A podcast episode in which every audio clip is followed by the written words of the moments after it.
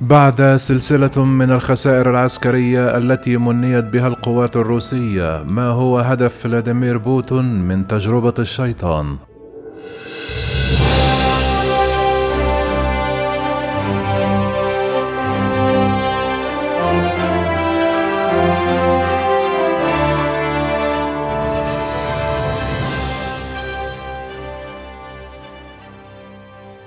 بعد سلسلة من الخسائر العسكرية التي منيت بها القوات الروسية في أوكرانيا، بذل الرئيس الروسي فلاديمير بوتين قصارى جهده لتلميع صورة قواته عبر تجربة صاروخ باليستي جديد عابر للقارات يحاول من خلاله رفع الروح المعنوية لقواته التي تعاني في أوكرانيا حسب محللين.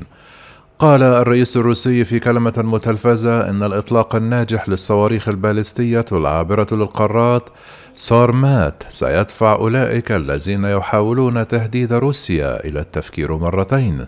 ووفقا لشبكة سي إن إن فإن الصاروخ الجديد يلقب بالشيطان اثنان وهو يمتلك القدرة على إيصال رؤوس حربية نووية متعددة إلى حدود الولايات المتحدة الأمريكية.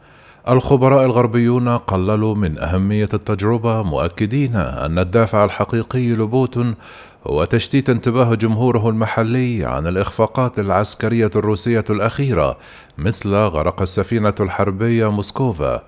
واختبرت روسيا الصاروخ لأول مرة في ديسمبر من عام 2017 كما أشاد به بوتين على الفور في بيان نشرته وكالة أنباء تاس الحكومة الروسية. لم تكن تلك المرة الوحيدة التي يتباهى فيها بوتين بقوة الصاروخ، فقد أشاد بقدراته في خطاب ألقاه عام 2018 وقال بوتون وقتها أن صرمات من بين مجموعة من الأسلحة الجديدة التي قال أنها ستجعل دفاعات الناتو عديمة الفائدة تماما لكن المسؤولين الأمريكيون قللوا من أهمية تصريحاته في عام 2018 واتخذوا وجهة نظر مماثلة بعد الاختبار الأخير للصاروخ.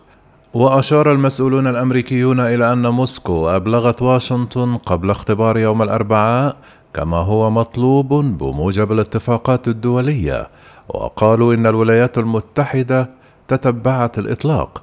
قال المتحدث باسم البنتاجون جون كيربي مثل هذه الاختبارات روتينية ولم تكن مفاجئة وتابع قائلا لم يتم اعتبارها تهديدا للولايات المتحدة أو حلفائها. كما نقلت ال CNN عن مسؤول ملف العمليات الروسية السابق في وكالة المخابرات المركزية الأمريكية ستيف هول قوله أن الرئيس الروسي فلاديمير بوتين كان منخرطا في صخب نووي وأضاف أن احتمال توجيه أي ضربة للولايات المتحدة منخفض للغاية. قال محللون لشبكة CNN الأمريكية أن الإطلاق يجب أن ينظر إليه على أنه خطوة إضافية في برنامج روسيا للصواريخ البالستية العابرة للقارات بدلا من كونه تهديدا مباشرا للغرب.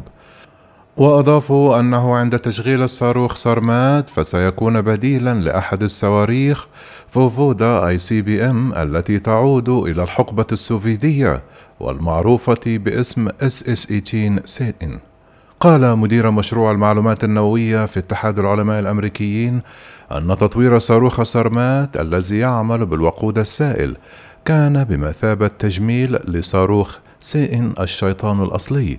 ومن جانبها أكدت صحيفة واشنطن بوست أن الصاروخ الجديد لا يبدو جاهزا للاستخدام وأن توقيته يبدو معدا بعناية لإرسال رسالة إلى الغرب.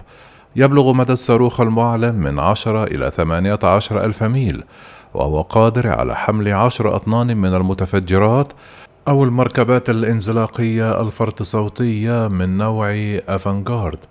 وتصف روسيا أفانغارد بأنها قادرة على الطيران 27 مرة أسرع من سرعة الصوت والقيام بمناورات حادة لتفادي المضادات الجوية.